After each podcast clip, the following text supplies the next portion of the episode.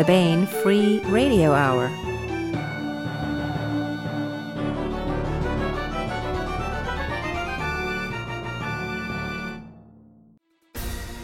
On the podcast, length, depth, and width platonic forms get together and turn up their nose at the platonic form of wobbliness, forcing the poor rejected archetype to seek out bad company with chaos and bedlam and turmoil and form a prog rock band. Wobbliness plays a mean didgeridoo, by the way. Plus, we continue with the complete audiobook serialization of Larry Correia's Son of the Black Sword, All Right Now.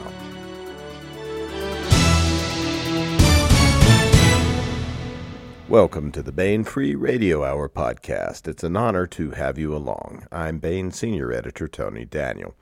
We have part one of a two part interview with John Ringo and Mike Massa this time, talking about their new entry in the Black Tide Rising series. The book is called River of Night. This one is the follow up to The Valley of the Shadows, which turned our attention from Steve Smith and his daughters in the original few books of the series, now to Tom Smith, Steve's brother, and his cohorts who are dealing with the zombie apocalypse in New York and now across the eastern U.S. In this one, Tom and his forces escape from New York and are headed for Site Blue. Uh, it's in West Virginia and ultimately the Tennessee River TVA dams, where there's a chance to restart civilization. But along the way, the group faces stiff resistance from rogue humans as well as zombie hordes. It's a really riveting account of a quest through chaos with some very cool heroes facing very stiff odds. And we continue with the complete audiobook serialization of Larry Correia's great high fantasy novel Son of the Black Sword. Now, here's the news.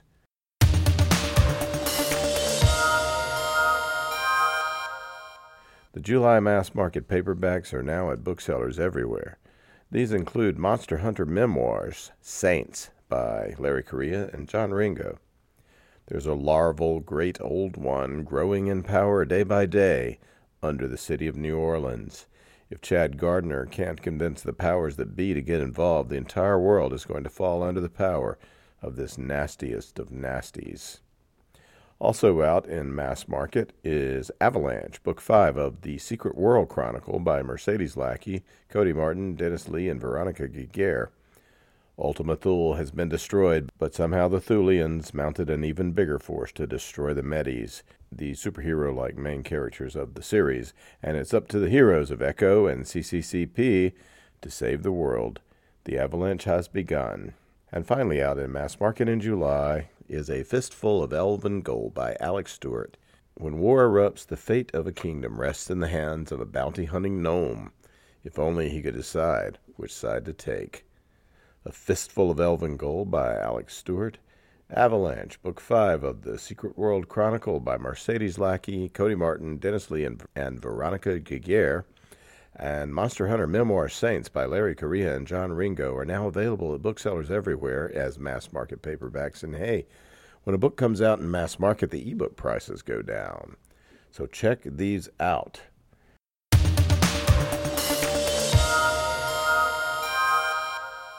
This is part one of a two part interview with John Ringo and Mike Massa, authors of River of Night. Part two will be available next time on the podcast.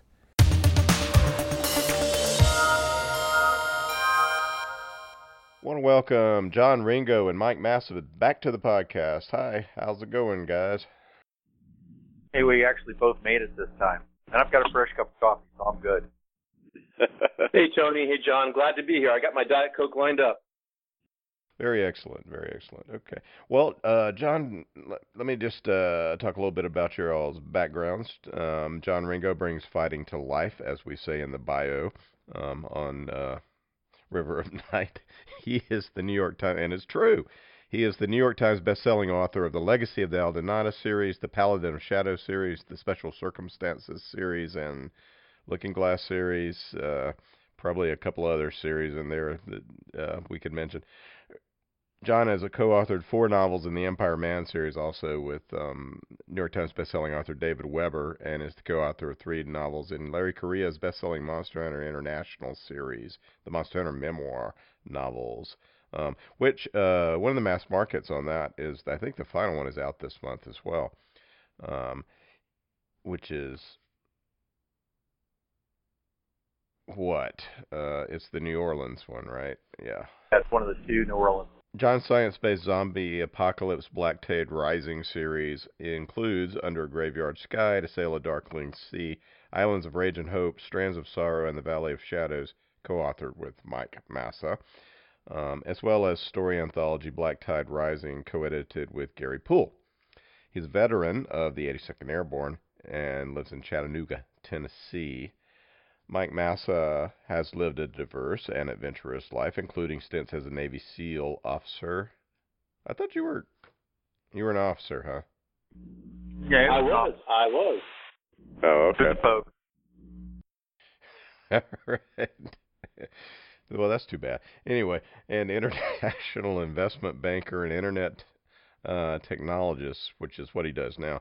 He counts his greatest adventure, when, in addition to being an excellent writer, um, he counts his greatest adventures as marriage and parenthood. Massa is currently a university cyber security researcher consulted by governments, Fortune 500 companies, and net and high net worth families on issues of privacy, resilience, and disaster recovery. He lives he lived outside the U.S. for many years, plus military deployments, and has traveled to over 80 country countries. My, uh, Mike lives in Virginia.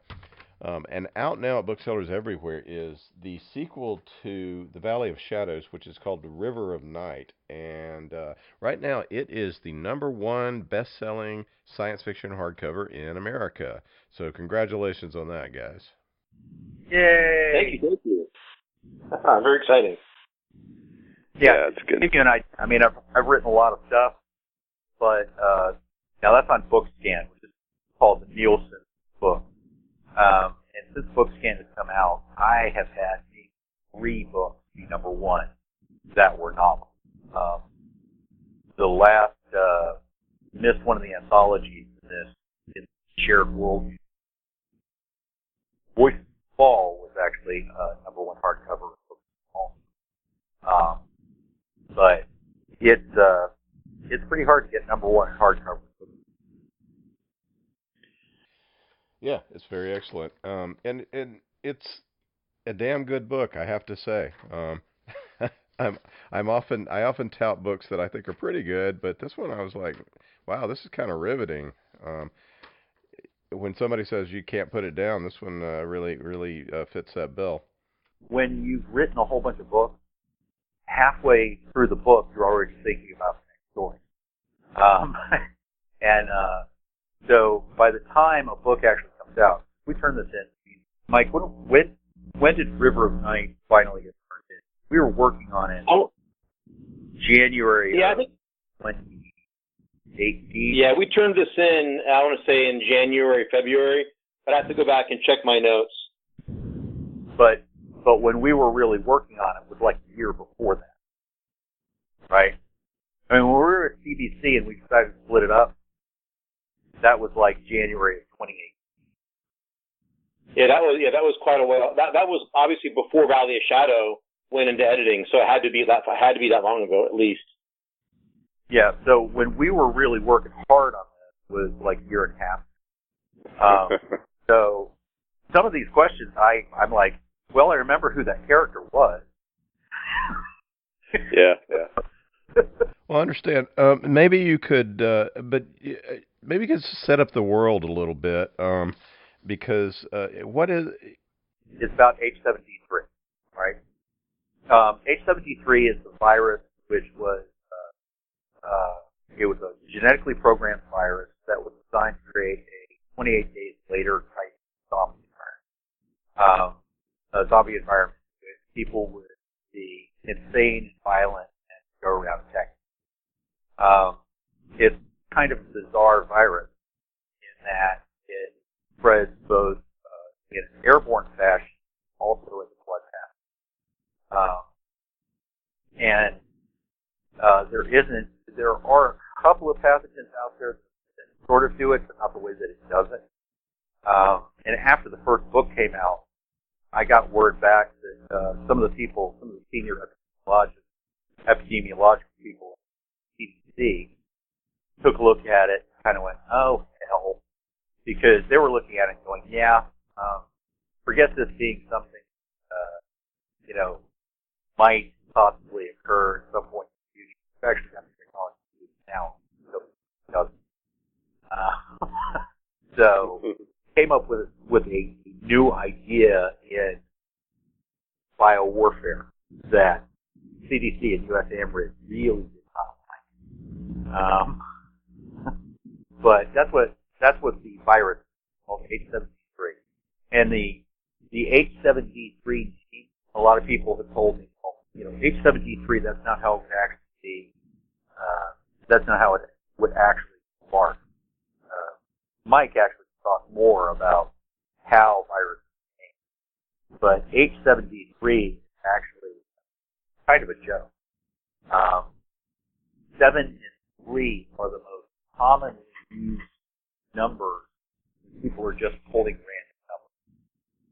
So the 7 and the 3 are intentionally just random numbers, and it's a joke because they're the most common. Um, uh. H is H is the type of virus that uh, uh, that's actually got some validity. But the D virus strain, God, I can't remember what that. What what is it? D virus strain is, Mike? Do you remember it?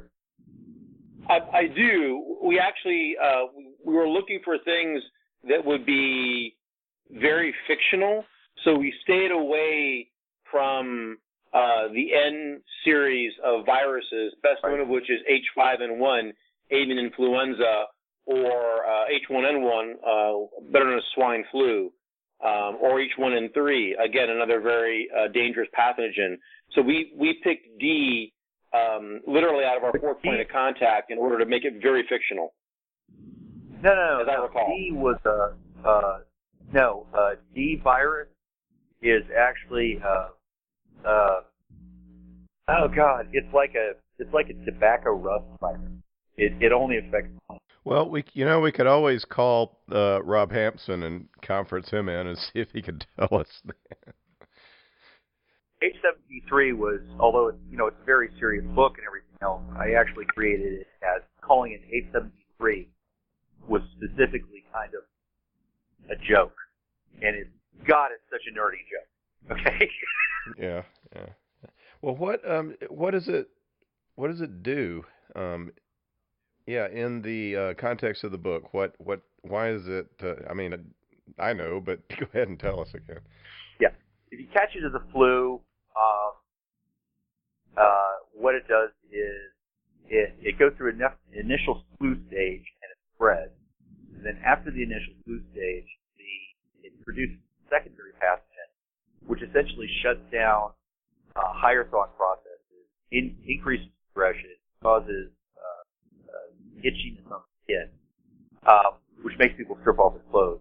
One of my problems has always been traditional zombie movies and books, uh, or this type of biological zombie movie book, not the Walking Dead, is that biological processes continue, and modern clothing is very tough. And so, if people have clothing on, I can understand why they do it in movies because you don't want to have a whole bunch of people running around. But the reality is that if uh, people who have lost all capability go through the kind of complex process to go through. They get dumped, don't take their clothes off, they're going to get rectal impactions. So they strip their clothes off and they get wildly violent and they go around attacking people and chewing on them and all this sort of ghoulish zombie. Um, and in the first book, the first part of the first book, the fall, under Graveyard Sky, you see the, the fall in New York. It's where you know, totally normal people who are totally rational very rapidly become irrational and then strip their clothes off and then attack people and kill them. Um, and so the first book in this sort of spin-off series, Valley of Shadows, overlaps New York version portion of Under Graveyard. Um, and uh, it essentially expands that from the point of view of one of the secondary characters, um, who is the head of who is the head of security for a big bank. And it was the brother of the original main character of the series, Tom uh, Steve Smith, um, who is the father of the family of mom and dad girls, who become the main characters. Tom Smith is a major character in the first half of the first book, Fear. The idea was, okay, what happened? We did Valley of Shadows, very much overlap going on. Yeah, Uh, yeah. And, and River of Night, River of Night covers what happened to Tom Smith, Mary Banshee, as they continue on to towards where the areas, a place that they are looking for hope, um, and the problem. So does that cover the whole book? What is, as far as uh, Tom and Steve's background, um, they're Australian, right? Originally, why are they in the U.S. and and what makes them so good at at surviving the zombie apocalypse? Well, there's a couple of things. One of the things is never executed. Um, Tom and Steve Smith are twin sons of a manager, or not the twins, two sons of, and the only two children of a manager of an Australian sheep station, which is located on the coast, uh, vaguely near Perth, Australia. Uh, it's actually on the intersection of 70 in where it's located, or near that.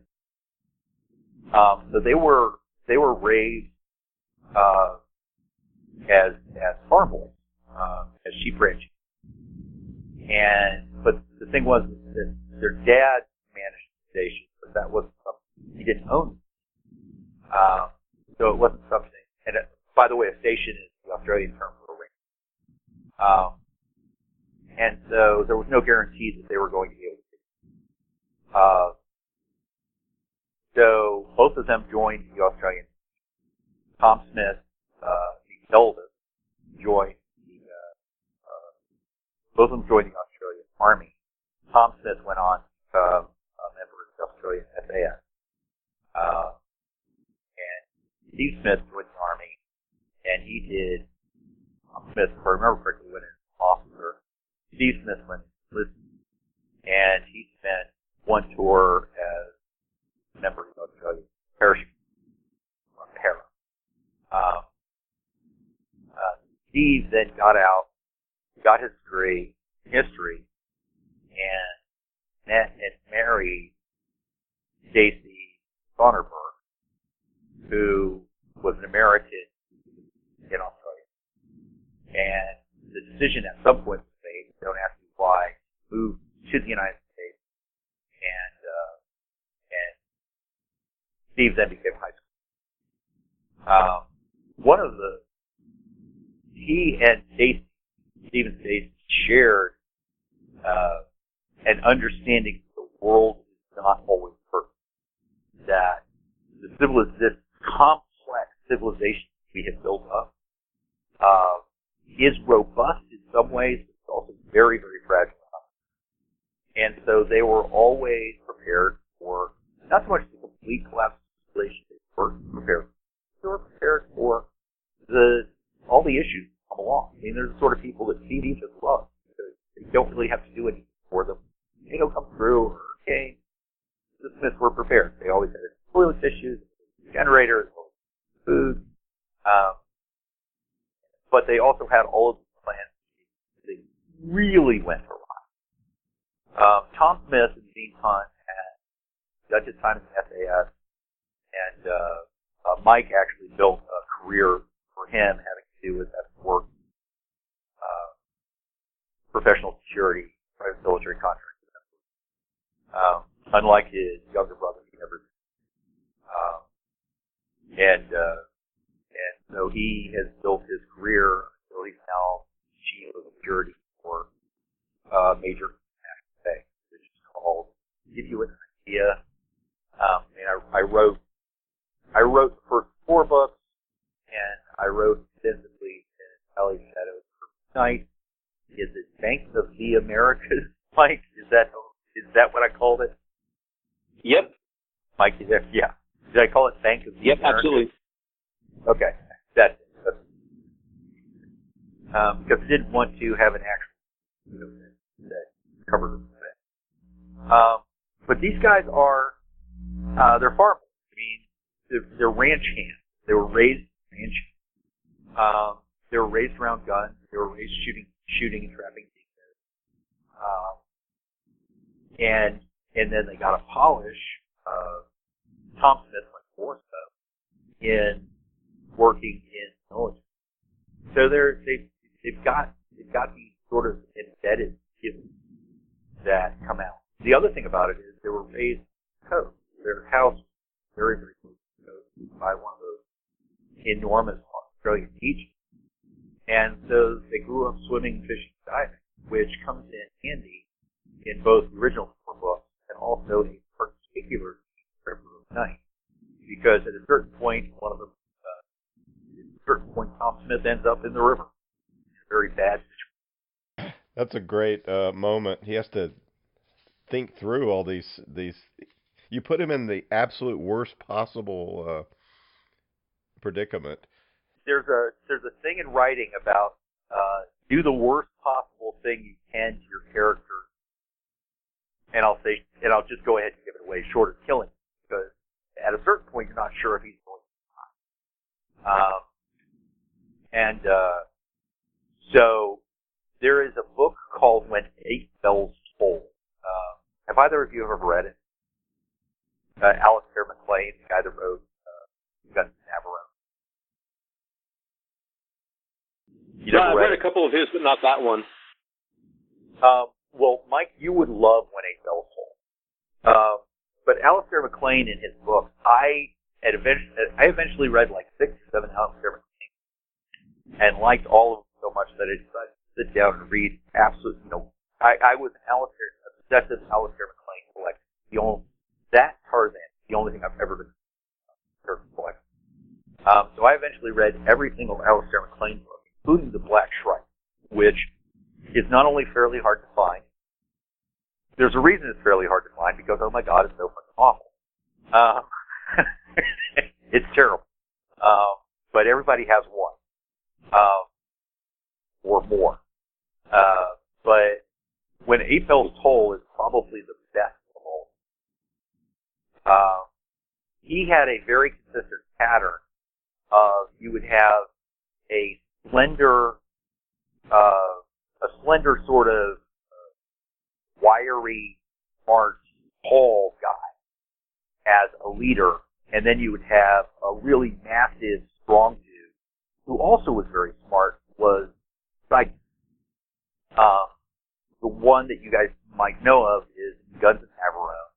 You had Mallory and Stavros. Um, and that was, Mallory was actually based on Thread Hill. Um, Huh. but uh, in and he did that in several books. And when and you find at certain points why the wiry, skinny, smart guy is in charge because he he's that much more tactically uh, proficient. Uh, he's the guy that absolutely figures it out, even though his sidekick really didn't do and really.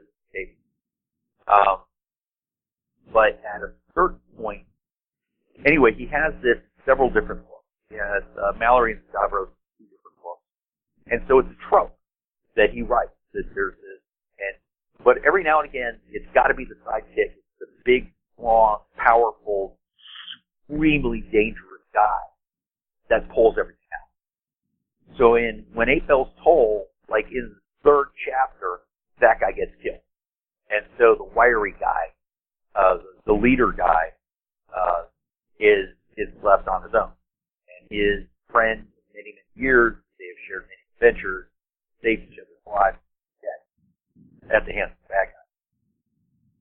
And after that, he's looking for a sunken ship which has something on it. I think it was gold, and the people that deliberately sunk the ship steal the gold, blah. And so he's up in a Royal Navy helicopter, gets shot down, and he ends up in the North Sea in a crashed helicopter, like 30 fathoms, 50 fathoms down, um, in this compressed ball of air, running out of air in freezing cold water that's going to make him hypothermic. And so it's like he's in an impossible situation. And it's literally one of those things you take your character to the worst possible. His best friend, you know, his best friend and buddy is dead. He's at the bottom of the North Sea. He's screwed. And of course he comes back. Um, so I was, I was deliberately thinking about that when I had Tom Smith take the plunge. I, I was Mhm. thinking about that moment because, uh, you know, I don't want to give away too much about the book, but uh, a a major character from Under Graveyard Sky and from Valley of Shadows died uh, in the book. So uh, Tom Smith has had one of the rocks he depends on taken away from him, and now he is in an impossible situation and has to be figured out. Um, and yeah, and at the same time, it was so terrible, we almost had to include humans.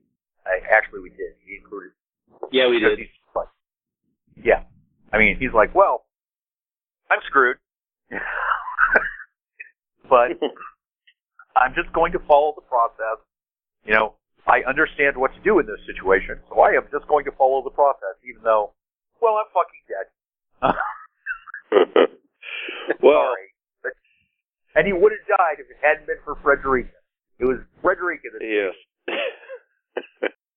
Yeah, that's a wonderful moment, and we probably shouldn't say who or what Frederica is, but um, if you know anything about the Tennessee River, you might you might know it's authentic. just understand she's got big lips. that's that's kind of a Tennessee thing, but sure, I'll go with the river thing. Yeah. Well, uh, so let's talk a little bit about the book um, in uh, in as in terms of characters. Um, so we have Tom. Uh, he is he's leading this group across the eastern U. I guess he's going through Pennsylvania to West Virginia and then down. That's the plan, at least, right?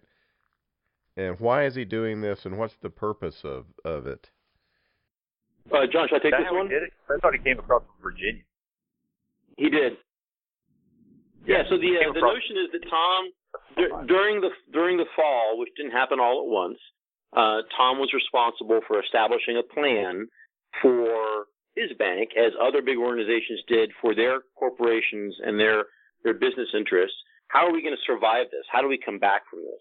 And so he established four long-term uh, refuges where his his key staff and some of their families could tide over in a position of relative safety until the rule of law was reestablished and infrastructure came back to a point where it was safe to be in a major city or even a, a medium-sized city again.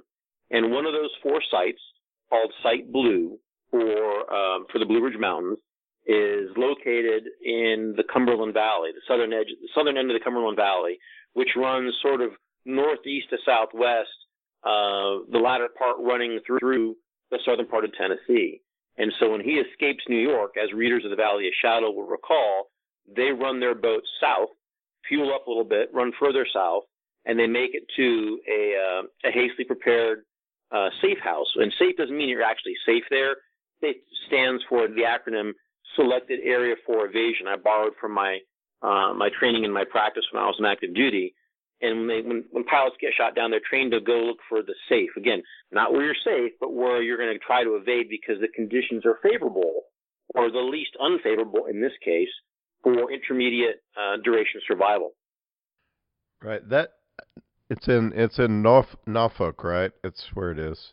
Up, up the Charles River, and uh, and they hide out what amounts to a, a sort of a, um, a cabin, if you will, well off the main road, well away from the main drag, like the 264, uh, and the main drag in and out of Newport News from uh, from Richmond, because that's a major corridor. And having traveled that during a con weekend, it's just two lanes in and two lanes out. One person gets a flat tire, everybody stops. So any you know, that kind of region is going to mean you can't travel. You shouldn't be trying to travel when everybody else is still trying to get out. And by the time the immediate carnage has largely subsided for lack of available targets, um, those roads are going to be wholly impassable. So the rate of travel, this is a key factor throughout the book, the rate of travel to go just a few hundred miles, it goes from hours we would expect now, or you know a day in heavy traffic on the 95, it goes to weeks or even longer because you're going to be backtracking constantly. You're not going to have the benefit of GPS and real-time intelligence on where the bad traffic is. Uh, you may not have paper maps. You may run into resistance. You may run into other survivors that don't trust you or won't trust you. And so these guys have to make their way from the coast inland in more or less a straight line overall, but very much backing and filling, two steps forward, one step back, to make it to this area called this, this base, if you will, called Site Blue. And uh, I'm not going to give a whole lot away, but along the way, not only do they have uh, what I'll call loosely adventures, but uh, they have flat out obstacles that they have to surmount or go around or retreat from. The, I mean, we could talk a little bit about it because some of it's in the descriptive copy on, on the. Uh, there is, um, although the zombies are a problem, um, some of the worst things that they're going to run into are um, the people who have survived and are or, or are organizing in a in a unfriendly way. Yeah. So in my in my imagination and uh, and in concert with John ideating together and then putting together some scenarios, know, we really you know there's a really famous um, big name TV show that I won't name um, that we're not really fond of because they constantly require the the person who's watching the show to accept that these survivors who have somehow made it through all these problems are still getting on be, despite their crazy, illogical, incompetent choices. And so I realized, anybody that makes it through the first two or three months, whether they're a good guy or a bad guy, they're going to be more than borderline competent. They're going to be flat out competent. And in this case, um, uh, Smith and his crew run into a group which is both competent and organized and not altruistic. And that's how we meet uh, the first of our really serious bad guys.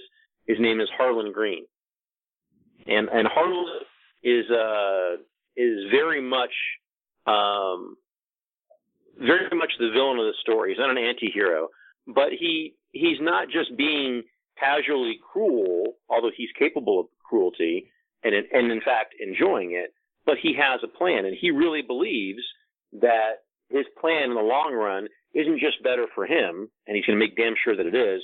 It's more or less better for everybody that's survived so far. It's not going to be a democracy, and that's okay. Maybe democracy is a flawed approach, or a republic, if you will, is a flawed approach. But he's not going to copy those mistakes. And he's been surviving on the ground for three and a half months by the time he runs into Smith. Smith and his crew have been hiding in a cabin for three and a half months. So who's going to know conditions better? Who's going to have a larger force? Who's going to be more mobile? Well, it's probably not going to be Smith. So we, you know, it's an early example of John and I placing our uh, protagonist, one of our POV characters, in a really untenable situation, and how do you deal with it? Yeah. Well, Green has tell us a little bit about this, the methodology he used, which is kind of sick and at the same time highly effective um, to put together his gleaners, who are really they're more like looting killer rapists. But anyway. Well, yeah. So he he starts, you know, when the when the uh, the when the virus first strikes, uh, Green, who's hyper intelligent and capable, and has a background in hacking and entrepreneurial finance and and some freelance, not so legal stuff uh, he realizes really early that it's not happenstance, that it's an attack. And because he's an excellent analyst, he figures out very early what major newspapers take a long time to realize and report, which is this isn't just an attack. This isn't a successful attack that just hasn't finished running its course yet. So if I want to survive, I'm going to have to do things like get myself some vaccine and put together a crew. But it can't be any old crew. I got to find the right people. They got to be right.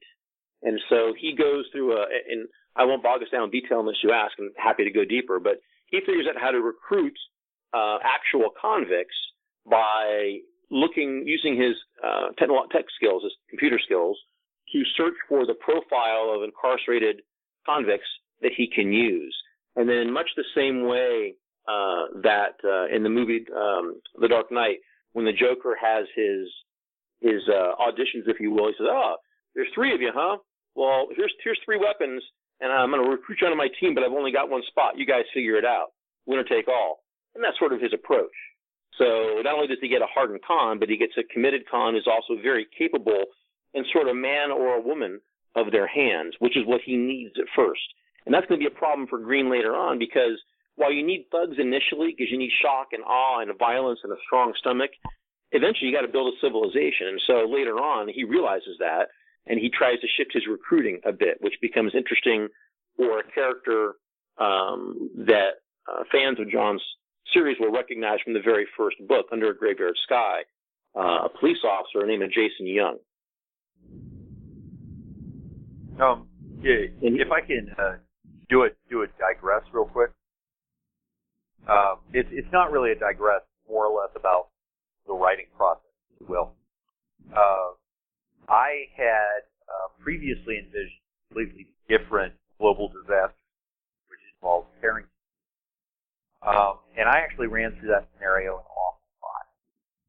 And unfortunately, it was just so god awful grim that I decided to do.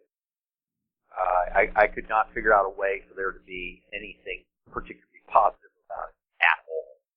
Um, so, but in that, I at one point had a character who had very, very quickly looked at the situation. And a Carrington event is a solar flare called a, coronal mass ejection.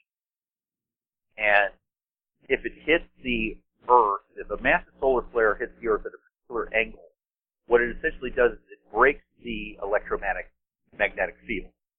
And the electromagnetic field sort of does this like a like a slink back and forth, back and forth, back and forth. This creates enormous what's called ground induction on anything which is a conductor, any metal conductor. And so what you have is huge electrical surges through your primary power system. Uh, the last time it happened was 1850. I can't remember 56 or 59. Um, and back then, the only thing you had was telegraph in, in terms of electronic technology. And they had to disconnect the batteries from the telegraph because the telegraphs were overheating and sending these tremendous charges uh, through the telegraph. So they just ran the telegraphs without any battery power whatsoever. So one of the places Tesla probably got the idea that you could draw electricity out of the air. Um, but the, the transcontinental railroad welded in place. There was so much electricity. Well, if that hit us now, um, people are like, you know, if we got hit by a Carrington event, it would be 18 months before they could fix the trans, uh, transformer get them back up. Well, to fix the transformers, you have to have transformers. And it will blow out every primary transformer, transformer in the world. So we will have no electric power. Uh, we will have no cell phone. Forget internet. I mean, everything will thoroughly crash. At which point, civilization just collapses. Uh, famine hits very, very. Uh, there's no light, there's no power, there's no food, there's no water. Um, so I, I started to write this book, and or I, I ideated this many, many times, thought about it, and there was no way for me to do it other than very grim. And some of the places that I went were really god awful. And one of them was a character that I never named. He was just called the White Hand, Saruman. And he was he was a guy who looked at the situation and went, you know what? Um, the problem is too much people, too many people. And so in this very atechnological environment, he set up a death camp uh, that was designed to catch refugees and slaughter them en masse. Um, and a certain amount of hands wavy about being able to actually do that. But he had to be just god awful. Because this whole thing is, we've got to kill as many people as possible. And that was not how he phrased it. Was just about looting and the raping and killing. No. But he was actually, from his perspective, uh, in one of the ideations, I had him actually write like a, a note for posterity to say, I'm not going to tell you who I am. I'm not going to tell you what my name is. but this is not the person that I was. I looked at the situation clearly, and the only choice was to kill as many people as possible. If if the rest of civilization any chance of my. Um, so I mentioned that to Mike, talked about it a little. I, I don't know if you remember, um, but uh, we talked about it a little bit, and so that was the basis, the original basis of Harlan Green. So Harlan Green is both a really nasty bad guy and at a certain level, and in the book, I didn't really get it that clearly, but at a certain level, he's not necessarily the worst of all possible things because from his perspective, it's about okay, I got to be really nasty right now, maybe we can back off later on. And the original character, he was like, at a certain point, I'm just going to betray everybody, make sure that they all die, and I'm either going to commit suicide. or um, Well, that's pretty grim. Harlan Green is a really nasty guy. He really, really is. Yeah. Um, and he is more his background is being anyway. I mean, he retains that uh, that characteristic of thinking that he is acting as a sort of a force of nature that ha- is doing what needs to be done, though, right? Right. He does, and and he's Um, he's really good at disassembling everybody else's rationalizations and pointing out you you know you rationalize. I was taking it a few steps further. What makes me wrong and you right? Yeah. Well, I like it when this bullshit's finally called, but that's not. We won't talk about that because that's the climax. but, we actually were we actually were first forced to edit it down a little bit. Probably good, but um, yeah, at a certain point, Tom is just done with the bullshit. He's just he he's done. You know, Yeah. one of the lines that, that that was mine, and I don't even know if it made it in the final book 'cause I haven't read the final book yet. Is what part of Special Air Service was unclear? yeah, that's in there. yeah, I just read it. Um, so, uh, backtrack a little bit on the technology, if you will, um, which I found really interesting was the the short uh, exposition on uh, GPS and what happens to GPS and uh, why they why they couldn't rely on it, but it, it was still sort of there. So that uh, in? John's uh, universe, GPS is still available uh, to, and as are the uh, the satellites that transmit emergency position location for um, lifeboats and so forth. And in in the real world, um, satellites uh, move, adjust in orbit, whether you want them to or not. They're affected by gravitational um, uh, attraction from other things besides just the Earth. And so, because they work on a very precise uh, measurement of time, when they depart from their um, what I'm going to characterize as their orbit, it's a very rough word. Proper term is ephemeris. Uh, the human operators at one of the master ground stations has to apply a correction to keep the answer that's solved by the uh, the algorithm on board the, uh, the satellite and reporting to the receiver, which is the thing you hold in your hand or have in your car. Uh, it, and it measures at time so precisely it can tell you exactly where you are, but it needs multiple satellites. And if the satellites aren't getting updated, then at some point they're going to degrade.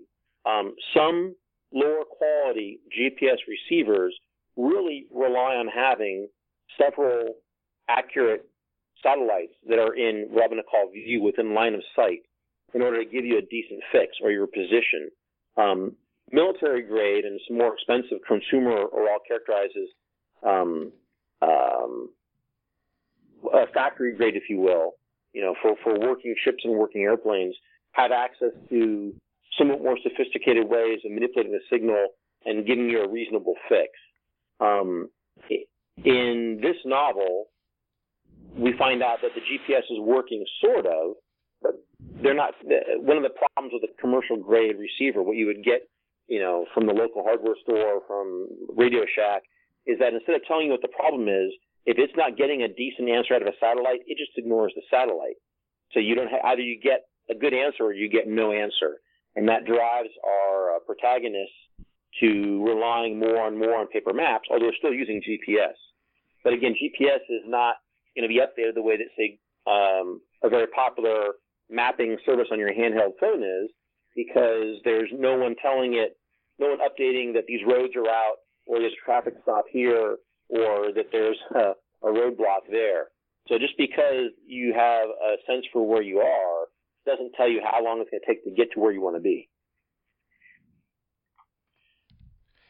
Yeah, it was. It was. I. I had never. You know, I thought it was really fascinating and handled adroitly and quickly. The uh, your explanation in the book. Um, there's a lot of just cool tech things that you have to consider when you're writing a book like this, right? There is. Although I, I cheated. Well, uh, first, I had John to consult with, and second, I did. You know, I do this professionally, so uh, on the on the unclass side, uh, I've had a lot of exposure to sort of the what if around corporate and um, national level resilience. And you know, we we continue to become more and more invested in so much of our technology in almost every application on precise geolocation. And that's one of the easiest things to deny us because the the um, the satellites that give us this capability are relatively few in number, less than 40 or so satellites in highly observable and well understood orbits uh, that are easy, relatively speaking, to interdict for a peer or near peer level nation. And uh, you don't have to destroy the satellite or actually physically damage it in terms of like a kinetic strike in order to keep it from working at the peak of uh, efficiency that's required to give you that nice precise location. So it's an interesting an interesting question. Uh, I don't want to digress here, but there's some interesting ideas evolving now about how to replace you know, what does the next generation of GPS constellation look like? Does it look like 30 or 40 really big, expensive satellites, or does it look like thousands of smaller ones, so, so large in number that you can't efficiently degrade um, precise geolocation capabilities fast enough to get a, a, jump on the on your target, wherever your target might be? That that's remember this book uh, happens in the early 20 teens. Sorry, go ahead. Back to you, John. Well, 2012 actually. I think. Yeah. Um, when I was looking at GPS, because GPS was very important um, from the point of view of the original four books, because you had a large number of boats at sea, and at sea you've got one or two choices. You've got three choices. Um, you have what's called LORAN, which is a system that takes uh, ground stations that are transmitting signal, and it it triangulates the signal. Says, okay, you're you're approximately here. Because never back. Um, you have uh, uh, traditional celestial navigation, which only works if you've got relatively blue sky, um, and requires a certain amount of math and knowledge of specifically of spherical trigonometry. Um, or you've got GPS. And so I did a hand wavium that GPS still worked. Because the alternatives were that you had a whole bunch of boats never rendezvous, would never have any any freaking idea where they were. Uh, could not tell anybody else. They found a boat that they needed help clearing. Um, they couldn't call somebody else we need help because nobody would know where they were. So I did a hand wavium GPS worked.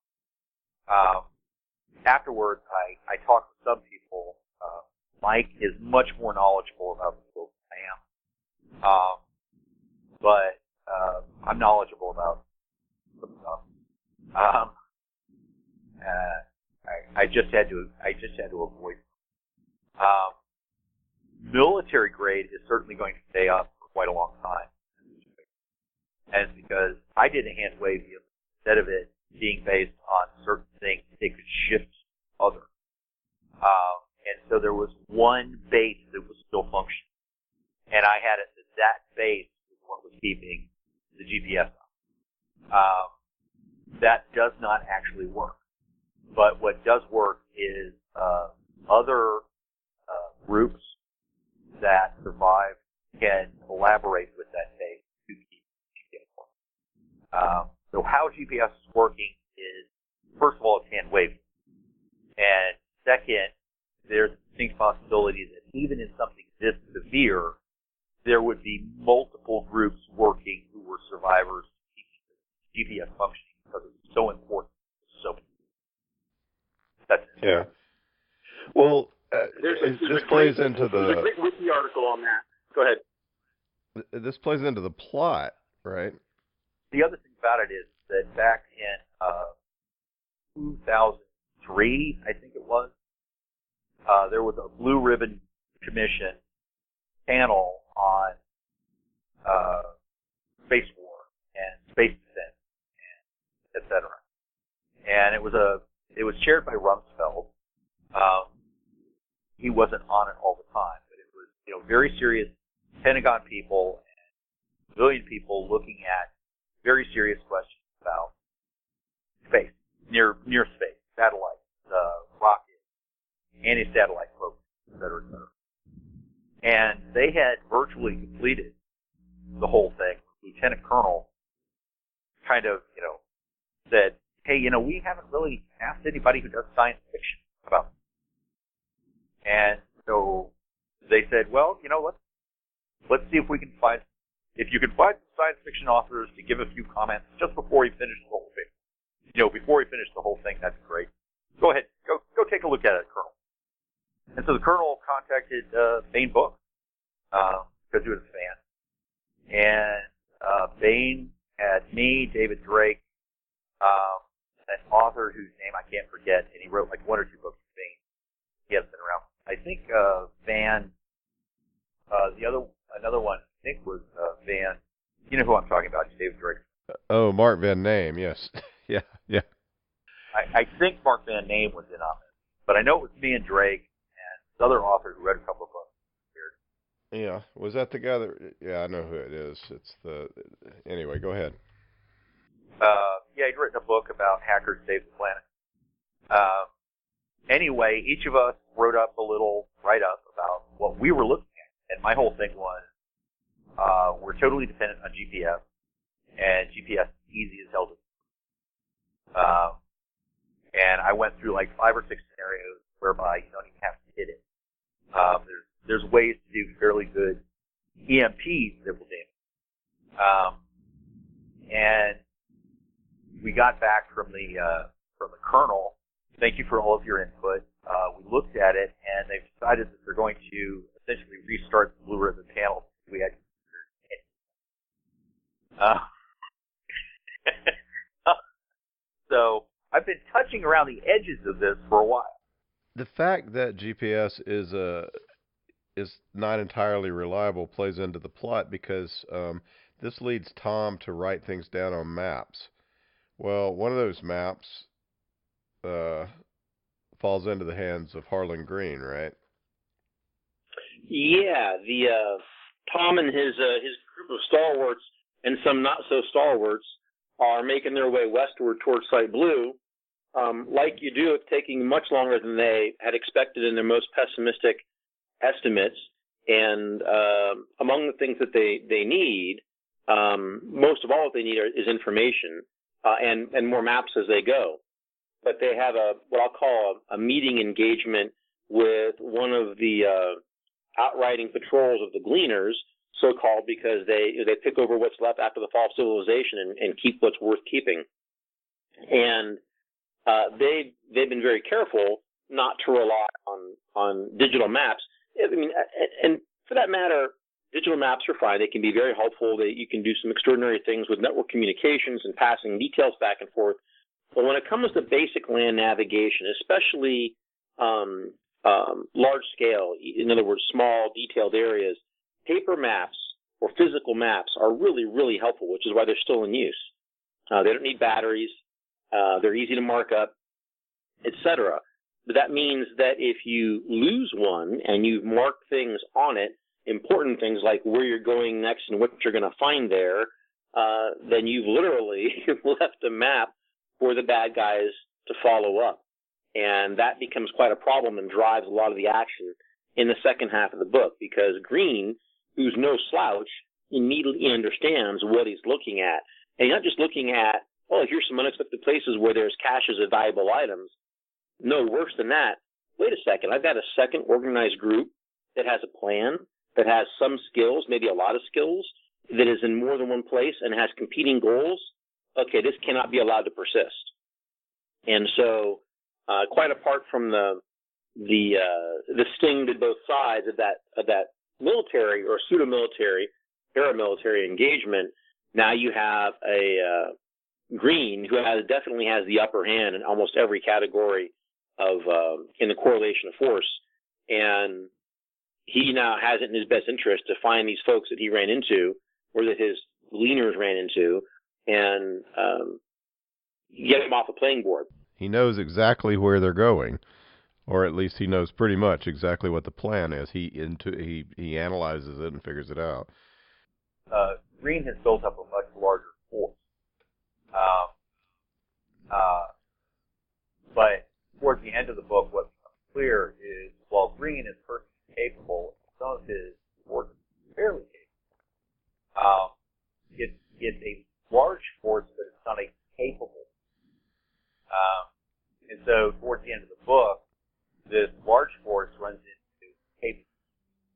Um, and it shows the value of capability over, um, especially when you start talking about pissing off electric. Yeah, and and the value of, of grit and being good instead of evil and things like that. Yes. So, yeah, there's altruistic, that sort of thing. Um, but but a big aspect of it is, uh, you know, the the final the, the two the big clash at the end of the book involves you know a, a group that is believers in freedom and all of that stuff, and which is important from the point of view of morale, uh, versus uh, a sort of driven conscript group. Um, but more importantly than that, it involves a lot of people who have a lot of background in uh, tactics, and it also involves a lot of people who are very, very smart and have thought the situation out. And it especially involves uh, some electrical engineers and electricians who have got access to a 30, a, a 30 megawatt power plant. Um, it, I, some of the some of the stuff got edited, so I don't know exactly what they did. Um, but uh, the thing about it is the electrical industry is a constant source of of industrial acts, uh, deadly industrial acts. And so any electrician, any electrical engineer with any experience whatsoever has an enormous list of ways that they know of people have died. And so if you have a situation where you, you have a large number of people who have to die, the person to go to is an electrical engineer. Because they'll just say, well, give me enough electricity and I can build it one. Um, you know, one, one of the great quotes that John put in there is uh, one of the operators at this electrical plant uh, is warning new arrivals away from large swaths of land around the dam and they go, what's, I mean, have you mined it? Are there explosives? And she says, no, it's, it's one big series of industrial accidents waiting to happen. You know, besides, I'm, I'm an engineer with 30 megawatts of power. Explosives would be redundant. All right. Thank you guys so much. We'll talk. Bye.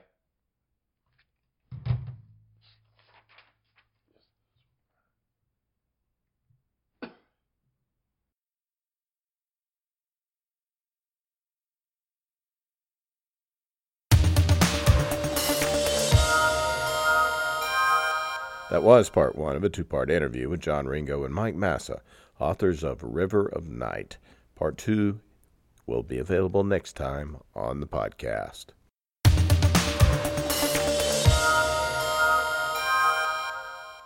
Now we continue with the complete audiobook serialization of Son of the Black Sword by Larry Correia, Book One in the saga of the Forgotten Warrior. After the War of the Gods, the demons were cast out and fell to the world. Mankind was nearly eradicated by the seemingly unstoppable beasts until the gods sent the great hero Ramrowan to save them. He united the tribes, gave them magic, and drove the demons into the sea. But as centuries passed, the descendants of the great hero grew in number and power. They became tyrannical and cruel, and their religion nothing but an excuse for greed. The people rose up, and the surviving royalty and their priests were made casteless, condemned to live as untouchables. The age of law had begun. Ashok Vadal has been chosen by a powerful ancient weapon to be its bearer. He is a protector, a member of an ancient military order of roving law enforcers. No one is more merciless in rooting out those who secretly practice the old ways as Ashok. But Ashok isn't who he thinks he is. And when he finds himself on the wrong side of the law, the consequences lead to rebellion, war, and perhaps transformation. Now, here is the latest entry in Larry Correia's Son of the Black Sword. Chapter 32 Ashok spent a few days down in the dark hole. It suited his mood. His quarters were a hidden compartment on the barge. It had been cleverly designed by criminals for smuggling goods and people. There was a trapdoor that opened directly into the river, for drinking, washing, and dumping waste, and plenty of air holes for just enough light to see by. Ashok wondered how many lawbreakers had escaped him over the years because of his hesitancy to go onto the water. It wasn't as if protectors didn't know river traffic existed. It was vital for trade, but it was so distasteful that he'd always thought of it as business best left to the casteless. The constant rocking still made him uncomfortable, but he was used to it by now. The wounds from the arrows had already healed.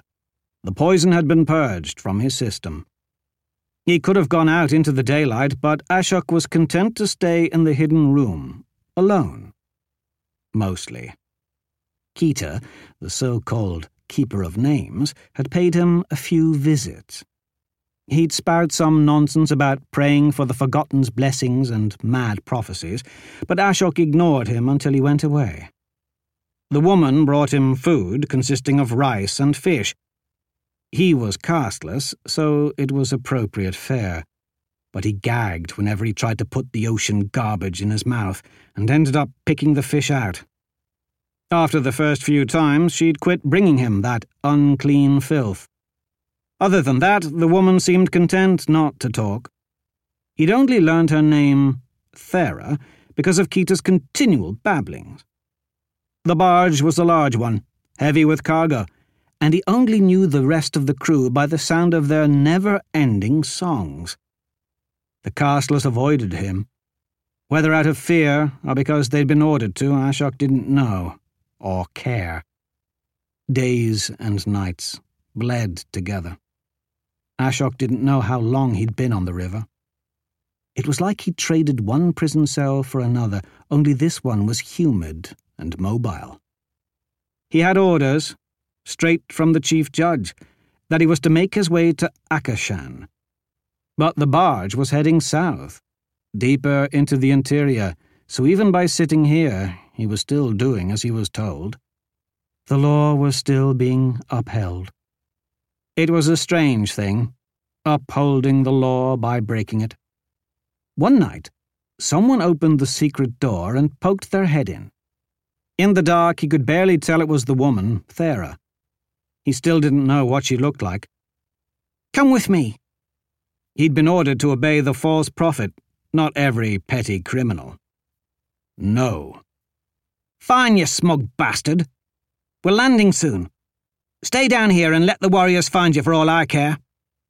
She climbed back up the ladder. Oceans. Ashok waited a moment and then followed her. It was the first time he'd been outside since being pulled from the river. The night air was crisp, and it felt good to fill his lungs with something that didn't stink of mold. Ashok glanced around. Lanterns were mounted on each corner of the barge, both to light their way and also so other barges could see them. The casteless were still poling, though there was a stutter in their rhythm as some of them spotted him and stopped to stare. There were lights on both sides of them, small villages along the banks. The river was very wide here, which meant they had to be close to Red Lake. He'd crossed plenty of rivers in his life, but it was a little uncomfortable being on a few pieces of lashed together timber in the middle of so much water. He couldn't help but reach for his sword to confirm that it was still there. Easy there, Protector. There's no demons below us. We're a long ways from the sea now, Thera said. I know where we are. She was hunched over, rummaging through a crate.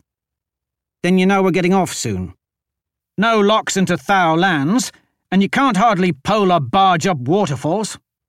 From here on, we ride, but we won't get anywhere with you looking like that. The only clothing he had left was a burned, blood-stained pair of prison-issued pants. I'm casteless. This is sufficient.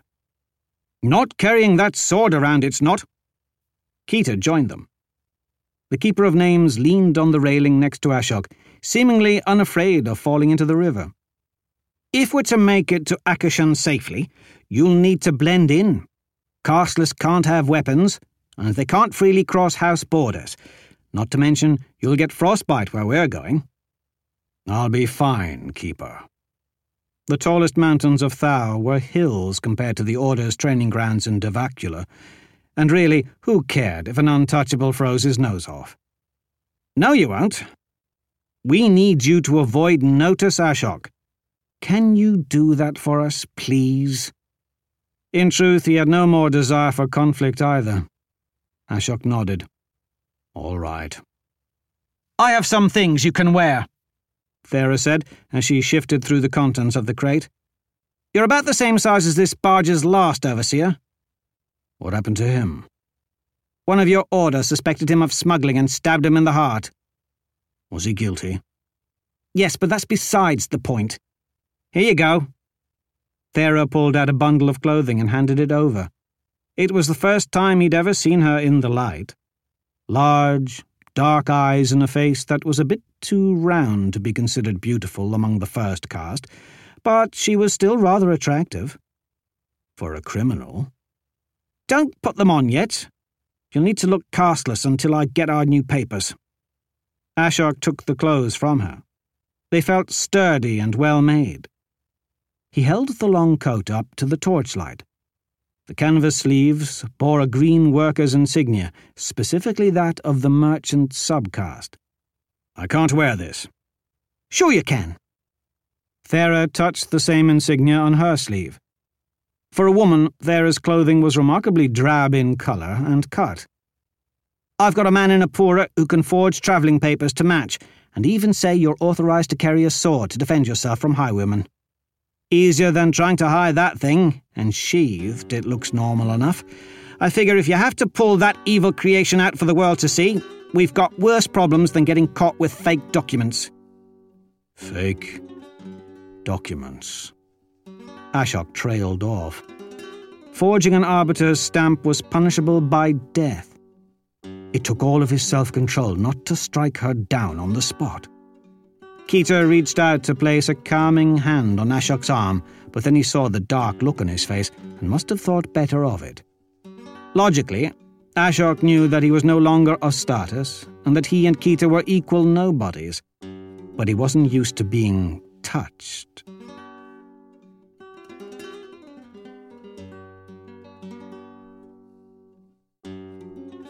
That was another entry in the complete audiobook serialization of Son of the Black Sword by Larry Correia. And that's it for the podcast. Thanks to Audible.com and to podcast theme composer Ruth Judkowitz. And a Tesla coil tower on Mount Elbert in Colorado, useful for zapping any HR department lackey who uses diversity and inclusion talk as an excuse for shutting up troublesome geniuses with retro bikini models on their shirts but whose cockamamie ideas for solving logistics just might work and save the world in the process. Plus, thanks and plaudits for John Ringo and Mike Massa, authors of River of Night. Please join us next time here at the hammering heart of science fiction and fantasy, and keep reaching for the stars.